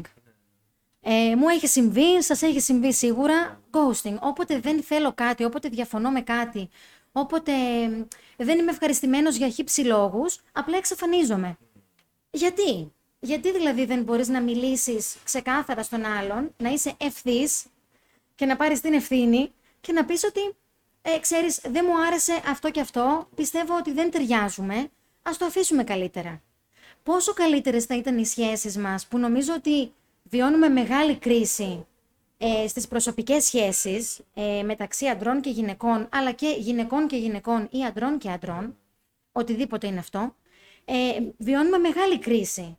Ε, ghosting συνέχεια, ε, δεν λέμε αυτό που πραγματικά θέλουμε, βγαίνουμε ραντεβού και παρουσιάζουμε έναν άλλον εαυτό, ε, συμφωνούμε με ό,τι λέει ο άλλος, ε, υιοθετούμε τα χόμπι που έχει ο άλλος για να μας ε, συμπαθήσει. Πού είναι η αυθεντικότητα, πού είναι η ειλικρίνεια, δηλαδή να πεις ότι ε, εμένα μου αρέσει αυτό, εσένα, ε, εσένα σου αρέσει; Εμένα δεν μου αρέσει, ας πούμε. Θες να κάνουμε κάτι άλλο. Ή η γνώμη μου για κάτι είναι αυτή. Οι αρχές μου είναι αυτές. Για να χτίσεις μία σχέση, δεν μιλάω τώρα για one night stand ή κάτι προσωρινό. Αν θέλεις αυτό, κάντο φυσικά. Και δεν χρειάζεται να, να πολύ σκεφτείς. Αλλά αν θέλεις να σκεφτείς να κάνεις μία σοβαρή σχέση για να τη χτίσεις, πρέπει να υπάρχουν κοινέ αρχές, κοινές γνώμες. Δηλαδή, όχι για όλα, φυσικά και θα διαφωνείς σε κάποια πράγματα, αλλά πρέπει να μοιραστείς τις βάσεις σου, τις αρχές σου. Και δεν το κάνουμε αυτό. Δηλαδή, δεν ξέρω πώς το σκεφτόμαστε. Μπορεί να μην ξέρεις καν ποιες είναι, αλλά μπορεί και να φοβάσαι ότι αν μοιραστείς το πραγματικό σου εαυτό, δεν θα σε αποδεχτεί ο άλλος. Αλλά δεν θα κάνεις μια ε, καλή σχέση για σένα, εσύ να είσαι καλά, αν δεν ε, μοιραστείς τον πραγματικό σου εαυτό. Αγγέλε, ποια είναι η δική σου τοποθέτηση; Συμφωνώ σε αυτά που λέτε. Όντως ότι οι διαπροσωπικές σχέσεις ε, περνάνε μια περίεργη κατάσταση πλέον, γιατί είναι τόσο πιο εύκολα, είναι επεκτεταμένες σε ευρος Δηλαδή, μέσω του ίντερνετ, μέσω του διαδικτύου γενικώς από εφαρμογές και όλα τα μέσα, είναι τόσο εύκολο να δημιουργήσεις πολλές επαφές που δεν κοιτάμε να, όχι το, δεν κοιτάμε την ουσία τους. Ναι, ναι, ναι, ακριβώς. Επειδή έχουμε, ναι, έχουμε πάρα πολλές επιλογές και δυνατότητες που δεν έχουμε απασχοληθεί καθόλου με, το, με την ουσία που είναι η, η ορθότητά τους. Και είμαστε μέσα με τι θέλουν. Ναι, δηλαδή έχουμε πολλές σχέσεις, αλλά δεν έχουμε καλές σχέσεις. Ε, δηλαδή, Γιατί όμως; δεν γνωρίζω. Εντάξει, σίγουρα είναι πολλοί παράγοντες, δεν είναι μόνο ένα πράγμα. Δηλαδή μου φαίνεται πως έχουμε περισσότερους καλούς γνωστούς παρά πραγματικά φίλους. Ότι α, θα κάνουμε ghosting όχι σε ξένο, μέχρι και σε άνθρωπο που ε, α, συν, Καλός ε, φίλος αυτός. συνασφερόμαστε, πώς το λένε, επικοινωνούμε κάθε μέρα, είμαστε γνωστοί φίλοι καιρό, θα κάνουμε ghosting Γιατί; γιατί; ναι. Τι άνθρωπος Το είσαι να και μην δεν- έχεις 100% επαφή στα χόμπι και στα ενδιαφέροντα με κάποιον είναι το φυσιολογικό πράγμα. Ναι, ναι. Δεν είναι το περίεργο. Θα ήταν αντίθετα περίεργο να έχεις 100%. Δηλαδή δεν γίνεται αυτό το πράγμα. Και ίσως δεν το αντιλαμβανόμαστε, δεν θέλω να το αντιληφθούμε και πολλές φορές νομίζω δεν αποδεχόμαστε τους εαυτούς μας γιατί έχουμε θέσει τόσο ψηλά τον πύχη Τον άλλον ίσως. με αυτά που βλέπουμε. Δηλαδή έχουμε επαφή με ε, μοντέλα κάθε τύπου, Ναι. σε γυμναστικές, σε μουσικές, σε ε, οτιδήποτε, Μμμ. που φαινόμαστε εμείς τον εαυτό μας τόσο λίγοι, Ναι. Οπότε όταν βρεθεί κάποιος ξένος άνθρωπος, λέμε, έχουμε ανασφάλεια για τον εαυτό μας πρώτον, Ναι, ναι. ότι α, δεν μπορώ να... αξίζω, Ναι, Δεν αξίζω κάτι Δεν είμαι τέτοιο. εγώ αυτό. Δεν είμαι έτσι. Ναι. αλλιώς. είμαι αλλιώς, οπότε πρέπει να δείξω κάτι άλλο από αυτό που είμαι. Δηλαδή ψέματα. Ναι. Και, ότι, και από τις δύο μεριές, όχι μόνο ένας. Όλοι το. πο- Όλοι. Πολλοί. Οπότε όταν κάτι είναι βασισμένο στο ψέμα, ε, πόσο να, Ναι. πόσο να κρατήσει. Θα καταρρεύσει. Ναι. Γι' αυτό και πολλές φορές αποφεύγουμε να χτίσουμε κάτι γιατί γνωρίζουμε ότι θα καταρρεύσει. Έτσι μου φαίνεται, έτσι νομίζω. Δεν- Εγώ το βλέπω αυτό που λέτε με την ευθύτητα να. Κάποια σημεία που είναι εσωτερικά του ανθρώπου δεν τα βλέπεις, αλλά μπορείς να τα βλέπεις εξωτερικά πάρα πολύ έντονα. Δηλαδή, μπορεί να βρεις έναν πολύ συντηρητικό άνθρωπο να, να, ζ- να ζει να- συντηρητικός στι απόψει, έτσι. Να έχει ε, πολύ extreme, ας πούμε, ντύσιμο. Τι λες τώρα, πώς γίνεται αυτό; Ή να είναι πολύ συντηρητικό στο ντύσιμο, πώς ντύνεται, να μην εξωτερικεύει τόσο πολύ κάποια συναισθήματα και απ' την άλλη να, να ζει τελείως ακραία. Λέει, λες τώρα, υπάρχουν τέτοια πράγματα. Και λες τώρα τι γίνεται, ας πούμε. Είναι ένα μπέρδεμα των ανθρώπων. Μπορείς Δεν να- είναι όλα, δεν είναι όλα μαύρα. Ναι, σημαίνει. Ναι. Έτσι, δεν είναι όλα μαύρα και άσπρα. Και έχουμε και μία τάση να κατηγοριοποιούμε εύκολα ανθρώπους. Βλέπεις ένα ντύσιμο, λες αυτός πιστεύει αυτό επειδή ντύνεται έτσι. Ή βλέπεις ένα άλλο ντύσιμο και λες, ξέρω εγώ, ντύνεται απλά και λες θα είναι συντηρητικός. Το οποίο δεν ισχύει, δηλαδή άλλο το έξω και άλλο το μέσα, να μην βάζουμε τόσο εύκολα ταμπέλες. Απλά αυτό ήθελα να πω ότι δεν είναι όλα άσπρα μαύρα. Ε, θα σου πω όμως κι εγώ πώς θα καταφέρουμε να επικοινωνήσουμε σωστά. Δηλαδή, το dress code είναι dress code, είναι κώδικας επικοινωνίας. αν δεν μπορέσουμε να συνυπάρξουμε με τα πιστεύω μας σαν μια ολοκληρωμένη εικόνα, γίνεται πολύ μπέρδεμα μετά. Δηλαδή, οκ, άμα βλέπεις ασπρόμαυρα, μπορείς να ζωγραφίσεις ασπρόμαυρα. Ε, δε- δεν είναι πρόβλημα αυτό. Δηλαδή, αν είσαι συντηρητικός, μπορείς να δεις συντηρητικά. Δεν είναι κακό. Άμα, θες, άμα έχεις μια πιο εξωστρεφή προσωπικότητα, μπορεί να έχεις πιο εξωστρεφή. Έχουμε και μηχανάκια εδώ στη Θεσσαλονίκη, ωραία. Εντάξει. Ε, θέλω να πω ότι κα- αυτά τα πράγματα, τα ας πούμε, κάποια φορά συμβίβαστα, μου φαίνονται πραγματικά συμβίβαστα. Δεν ξέρω τι πράγμα είναι. Υπάρχουν ας πούμε, άνθρωποι που λένε ότι βλέπουν τον εαυτό τους και λένε Α, εγώ θα αλλάξω μέχρι και φίλο. Δηλαδή δεν, εσωτερικά νιώθουν διαφορετικά και όχι αλλάζουν τον τίσιμό τους, αλλάζουν το σώμα τους. Δηλαδή, πώς θα πάει αυτό; Ε, και πρέπει να δεις τον εαυτό σου και να δεις τι γίνεται, τι θέλεις, τι σου αρέσει και να μπορείς να το, πει- να το, να το πεις αυτό σωστά στον άλλον άνθρωπο. Γιατί αν, αν δεν πάρεις την ευθύνη να δεις ποιος είσαι, δεν μπορεί να, πρέπει να πεις κάποια στιγμή, ας πούμε. Εγώ έτσι το ένιωσα πολύ αυτό στο, στο στρατό. Είχα λίγο, λίγη, λίγη ώρα και ήταν και πολλοί άνθρωποι μαζί και κάναμε όλοι τα ίδια πράγματα. Μπορούσα να, να καταλάβω πού είμαι περισσότερο σε κάτι ή πού είμαι λιγότερο σε κάτι. Εντάξει, μπορούσα να καταλάβω. Ή και με τους άλλους αντίστοιχα. Δηλαδή, μπορεί να πεις εσύ, Α, εγώ ε, μου αρέσει πολύ η καθαριότητα. Και να δεις κάποιον άλλον να, να του αρέσει η καθαριότητα πολύ περισσότερο. Να πεις τελικά, εγώ δεν μου αρέσει τόσο πολύ η καθαριότητα, σου αρέσει τον άλλον. Κατάλαβες. Δηλαδή, να συγκριθείς. Αλλά για να συγκριθείς πρώτα πρέπει να, να, κα- να πεις κάτι για εσένα. Να το πεις. Να πεις, Ναι, εγώ είμαι αυτό. Και μετά να πας και να δεις και να πεις, Τελικά, μάλλον δεν είμαι τόσο πολύ όσο νόμιζα. Και αυτό είναι βοηθητικό.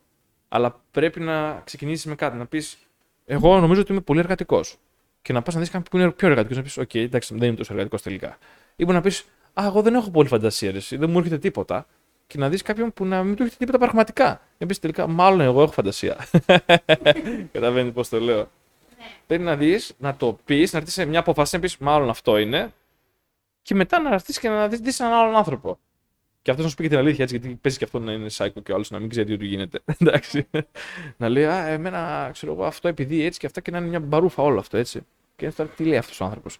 Α, μου αρέσει η γυμναστική και απλά τρώω υγιεινά και περπατάω. Και αυτό εντάξει. Δεν οδηγεί κάπου ίσως, ας πούμε. Ε, κα- καταλαβαίνετε πώς το λέω. Ή να γυμνάζετε και να μην ξέρετε για τους μυς. Που είναι, τι κάνουν, ε, κάπως έτσι. Γίνεται γι' αυτό. Κάποιοι άνθρωποι που ασχολούνται πολύ, αλλά ασχολούνται πολύ επιφανειακά και νομίζουν στο μυαλό τους ότι είναι πάρα πολύ καλοί. Αλλά στην ουσία δεν πάει έτσι. Δεν είναι σημαντικό να δούμε τον εαυτό μας και να πούμε, να αποφασίσουμε κάτι. Δηλαδή, πιστεύω και ότι η ευθύνη είναι ένα κομμάτι και απόφασης. Ότι βλέπεις στοιχεία, βλέπεις ποιος είσαι, βλέπεις τι θέλεις και αποφασίζεις ότι αυτό. Και απόφαση δεν είναι μια ευθύνη. Καμιά φορά λέει. Ε, ο μεσογειακός τρόπος να αποφασίζεις πράγματα είναι να το αναβάλεις και το να το αναβάλει και το να το αναβάλεις. να μην αποφασίσει. να μην αποφασίσει τελικά. ε, το έχετε ζήσει ποτέ αυτό έτσι, ε; Άγγελε; Ναι, είναι ένα ζήτημα η απόφαση, πολύ μεγάλο, γιατί είναι η αρχή η απόφαση. Πρέπει που λέμε να το πάρεις απόφαση. Να αναλάβει την ευθύνη. Ναι. Αυτό. Ασημένια; Ναι, εγώ θα, θα μείνω σε αυτό που λες για, για τον εαυτό μου. Τι αποφασίζω για τον εαυτό μου και πώς βλέπω τον εαυτό μου. Αυτό είναι ένα μεγάλο κομμάτι, γιατί πρέπει να βλέπεις τον εαυτό σου αντικειμενικά. Ε, δηλαδή να προσπαθείς, αυτό δεν το κάνουν πολλοί άνθρωποι νομίζω, δεν βγαίνουν ποτέ έξω από τον εαυτό τους, να δούνε οι άλλοι πώς σε βλέπουν. Δηλαδή, οκ, εγώ μπορεί να νομίζω ότι είμαι η καλύτερη. Οι άλλοι συμφωνούν, υπάρχει κάποιος άνθρωπος που συμφωνεί σε αυτό. Δηλαδή, ε, σίγουρα πρέπει να τσεκάρεις με τον εαυτό σου και να βλέπεις εγώ πώς με βλέπω και εγώ πώς νιώθω, μεγάλο κομμάτι, και να ε, είμαι in touch with my feelings, δηλαδή εγώ να δω πώς αισθάνομαι για μένα, αλλά μετά ζούμε και σε μια κοινωνία, δεν είμαστε μόνοι μας. Να παίρνω και το feedback από γύρω-γύρω. Έχω φίλους, υπάρχουν άνθρωποι που θέλουν να είναι φίλοι μου, θέλουν να, να περνάνε χρόνο μαζί μου. Κάτι λέει και αυτό. Ε, και εκεί έχεις ευθύνη, γιατί στις φιλίες σου υπάρχει λόγος που οι άνθρωποι θέλουν να είναι φίλοι σου. Κάτι προσφέρεις, κάτι φέρνεις στο, στο τραπέζι. Ε, στις σχέσεις, τις, ε, τις, ναι, τις διαπροσωπικές, οι ερωτικές. Ε, υπάρχουν άνθρωποι που σε φλερτάρουν, που θέλουν να βγουν μαζί σου, που ε, θέλουν να κάνουν μια μακροχρόνια σχέση μαζί σου. Γιατί, κάτι προσφέρεις και εκεί πέρα. Δηλαδή, μη σκεφτόμαστε μόνο τι μας, προσφε... τι μας προσφέρουν οι άλλοι, αλλά τι προσφέρουμε και εμείς. Ε, και αυτό έχει να κάνει με την ευθύνη. Δηλαδή, εγώ τι, τι θέλω να φέρνω σε μια σχέση; τι θέλω να φέρνω σε μια φιλία, τι θέλω να φέρνω στη δουλειά μου; Όλα αυτά δηλαδή έχουν να κάνουν με το τι έχω αποφασίσει εγώ για τον εαυτό μου ότι θέλω να, να προσφέρω και πώς θέλω να αισθάνομαι, αλλά αυτό πρέπει να έχουμε συνέχεια επαφή και με τον εαυτό μας και με τους γύρω μας. να παίρνουμε και feedback. Και να μην φοβόμαστε την κριτική.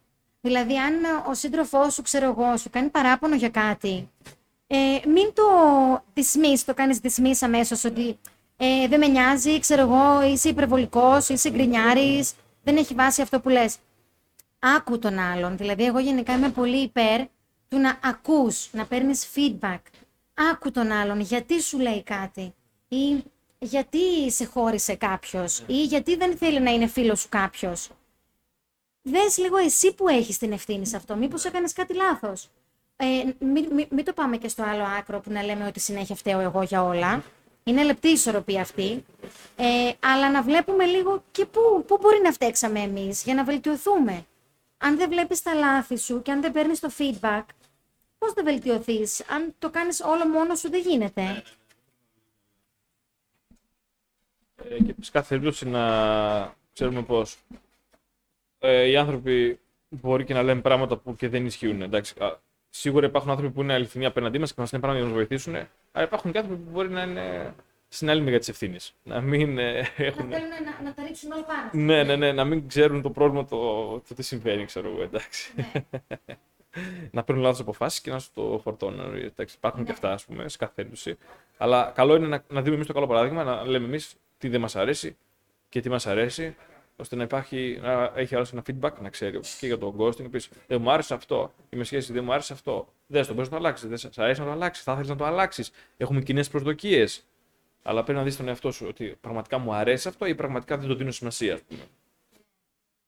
Άγγελε, εσύ κάτι έτσι, να κάνουμε ένα τελευταίο γύρο τώρα πριν κλείσουμε την εκπομπή μας. Θες να πεις κάτι για την ευθύνη. Και μετά σημαίνει εσύ και θα κλείσουμε. Ε, ναι, έχουμε, έχετε πει πάρα πολλά πράγματα. Συμφωνώ με αυτά που λέτε. Ε, αυτό το ότι πολλοί κόσμοι δεν βλέπει τον εαυτό του εξωτερικά με την έννοια ότι πώς φαίνεται στους άλλους το βλέπω και εγώ σαν ζήτημα, σαν πρόβλημα γιατί ζούμε σαν σύνολο, ζούμε σε μια κοινωνία και όταν βλέπει κανείς τον εαυτό του χωριστά από την κοινωνία δεν τον βλέπει με το σωστό τρόπο κατά τη γνώμη μου γιατί δεν τον βλέπει στο σωστό περιεχόμενο. σωστό. Δηλαδή, αν δεις ένα αμάξι χωρίς δρόμους, δεν βγάζει κανένα νόημα. Αν δεις έναν δρόμο χωρίς αμάξια, εντάξει, ίσως βγάζει λίγο νόημα. Ναι, Αλλά Το... Πρέπει να υπάρχει κάποιος που να πρέπει να πηγαίνει υπάρχει, κάπου, ναι. Δηλαδή, ας πούμε, άμα δεις έναν δρόμο με άσφαλτο και δεις άλογα, θα πεις γιατί; Τα άλογα δεν είναι καλά στην άσφαλτο, ας πούμε. Ή αν δεις στενούς δρόμους με φαρδιά αμάξια, δεν γίνεται αυτό το πράγμα. Α μποτιλιάρισουμε στη Θεσσαλονίκη χιλιόμετρα. Ναι. Κάτι έχει πάει πολύ λάθος εκεί πέρα. Δηλαδή, ας πούμε, είναι ένα τέτοιο πράγμα. Ξυπνά. Ναι, όταν βλέπεις τον εαυτό σου εκτός περιεχομένου, δημιουργείς ένα μποτιλιάρισμα. με- μέσα σε εισαγωγικά. Ναι, ή ένα μποτιλιάρισμα ή έναν δρόμο που έχει ανοιχτεί και δεν περνάει κανένας. ναι, ναι, ναι. Πρέπει να καταλάβεις, να αντιληφθείς, πρέπει να ανοίξεις τα μάτια σου, να είσαι διατεθειμένος να δεις την αλήθεια και να καταλάβεις, να, να έχεις κάποια ανασφάλεια. Δεν είναι ανασφάλεια. Είναι η θέληση για την αυτοβελτίωση που πολλοί δεν την έχουν, γιατί το να δεις τον εαυτό σου ως κάποιος που χρειάζεται αυτοβελτίωση Ναι, ναι, ναι, ναι. σημαίνει ότι θεωρείς τον εαυτό σου κάποιον που έχει έλλειψη. Σε κάτι, ναι, ναι. Που είναι απολύτως φυσιολογικό. ναι. Όλοι έχουμε ελλείψεις, πάντα θα έχουμε ελλείψεις και δεν μπορούμε να επιτύχουμε το τέλειο. Το τέλειο που μπορούμε να επιτύχουμε είναι να μπορούμε συνεχώς να αλλάζουμε και να βελτιωνόμαστε. Να αλλάζουμε προς το καλύτερο. ναι, ναι. Και το καλύτερο δεν μπορεί να είναι χώρια από την κοινωνία. Πάνε, γίνει ερημίτηση. Εντάξει, υπάρχει και αυτό. Μμμ. Υπάρχει και ένα. Στην Ορθοδοξία έχουμε το Άγιο Όρος, ας πούμε. Αν... Και είναι αν- κοντά. Ναι, δεν είναι πολύ μακριά.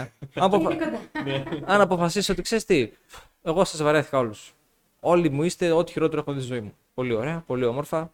Μπορείς να πας εκεί, θα σε δεχτούν. Είναι και πολύ ήσυχα. Έχω πάει, θα ήθελα να ξαναπάω πολύ ωραία. Ε, αυτό, ότι πρέπει να αντιληφθούμε ότι είμαστε μέλη της κοινωνίας, ανήκουμε σε ένα σύνολο και πρέπει να αντιληφθούμε πώς επηρεάζουμε αυτό το σύνολο που βρισκόμαστε, Ναι, ναι, ναι. πώς μας επηρεάζει αυτό το σύνολο που βρισκόμαστε, πώς αλλάζει αυτό το σύνολο που βρισκόμαστε, τι το συντηρεί, τι το καταστρέφει και Να συγκριθούμε με αυτούς, να συγκριθούμε αυτοί με εμάς. Ε. όλα αυτά, ναι. Αυτό, να αντιληφθούμε τι μας συμβαίνει, να δούμε ποια είναι η πραγματικότητα γύρω μας. Τα μας να είναι πραγματικά. και να αποφασίσουμε ότι σαν μέλη αυτού του συνόλου ό,τι κάνουμε και ό,τι είμαστε δημιουργεί αυτό το σύνολο. Αν εμείς είμαστε ευθυνοφοβικοί, απόμακροι Ναι. και κακοί, τότε αυτό το έτσι. σύνολο θα είναι έτσι. Όπως είμαστε εμείς, έτσι είναι και το σύνολο, γι' αυτό πρέπει να δίνουμε το παράδειγμα εμείς οι ίδιοι και πρέπει να αντιληφθούμε ότι αν δεν λάβει κανείς την ευθύνη, τότε λαμβάνουμε όλη την ευθύνη να καταστρέψουμε αυτό που είμαστε. Ασημένια. Ε, εντάξει, μου άρεσε πάρα πολύ αυτό το κλείσιμο. Το κλείσιμο, συμφωνώ απόλυτα. Ε, αυτό, αυτό σκόπευα και εγώ να πω ότι η κοινωνία, ρε παιδί μου, σαν σύνολο, αποτελείται από άτομα. Οπότε θέλω να κλείσω έτσι, ε, να πάρει ο καθένας την προσωπική του ευθύνη, αν μπορώ έτσι να, να προτρέψω και να δώσω ένα μήνυμα για τέλος, ε, να πάρει ο καθένας την προσωπική του ευθύνη σαν άτομο, να κάνει αυτοπαρατήρηση να παρατηρήσει ποια είναι τα patterns, ποια είναι τα μοτίβα ε, της συμπεριφοράς του, ε, πού μπορεί να βελτιωθεί, τι μπορεί να κάνει καλύτερα. Ε, και αν ο καθένας από μας πάρει την ευθύνη της αυτοβελτίωσης και όλοι αυτοβελτιωθούμε, θα βελτιωθεί και το σύνολο αμέσως. Δηλαδή είναι, είναι αποτέλεσμα άμεσο. Το να έχουμε κριτήρια αληθινά κριτήρια. Ναι, και το να έχεις, να βλέπεις τον εαυτό σου πραγματικά έτσι όπως είναι, να μην έχεις ψευδεστήσεις, ε, με τις ελλείψεις του, με τα προβλήματά του, με τα καλά του. Ε, και αυτό νομίζω ότι αν ο καθένας από εμάς κάνει τον προσωπικό του αγώνα να βελτιωθεί και να βελτιώσει τη ζωή του, Μέσα από την αληθινή ζωή. ναι, με, με Όχι πραγματικά ταινίες και κριτήρια, βεβαίως, με την πραγματικότητα που έχεις γύρω σου, ε, αυτόματα θα βελτιωθούν και όλα, όλα τα πράγματα γύρω μας. Ε, Και επίσης, Ναι, ναι, ε, Ασημένια. εγώ- Και θέλω να μας πεις και λίγο πώς φαίνεται η εμπειρία σου εδώ πέρα, ας πούμε, σήμερα. Να πω ένα μεγάλο ευχαριστώ για την πρόσκληση ε, και να πω ότι είμαι πάρα πολύ χαρούμενη που το κάναμε αυτό. Ε, νιώθω πολύ ωραία, νομίζω ότι κάναμε πολύ ωραία συζήτηση και νομίζω ότι αν μη τι άλλο κάποιος που ακούει εμ, άκουσε πολλά πράγματα και ενδιαφέροντα και ελπίζω πραγματικά να, να κάνουμε κάποιους να, να σκεφτούν λίγο και να πάρουν κάτι καλό από όλο αυτό. Αυτό είναι και, το, και ο στόχος. Οπότε ευχαριστώ και πέρασα πολύ όμορφα. Και εγώ χάρηκα πολύ σήμερα που είχαμε αυτή την πολύ ωραία παρέα, την Εσημένια και τον Άγγελο. Ή- Αλλάξαμε την ώρα που μαζευτήκαμε σήμερα, ήταν ωραία όμως. Είναι δροσερά εδώ στη Θεσσαλονίκη αυτή τη στιγμή, αν και έχει ζέστηση και είναι καλά.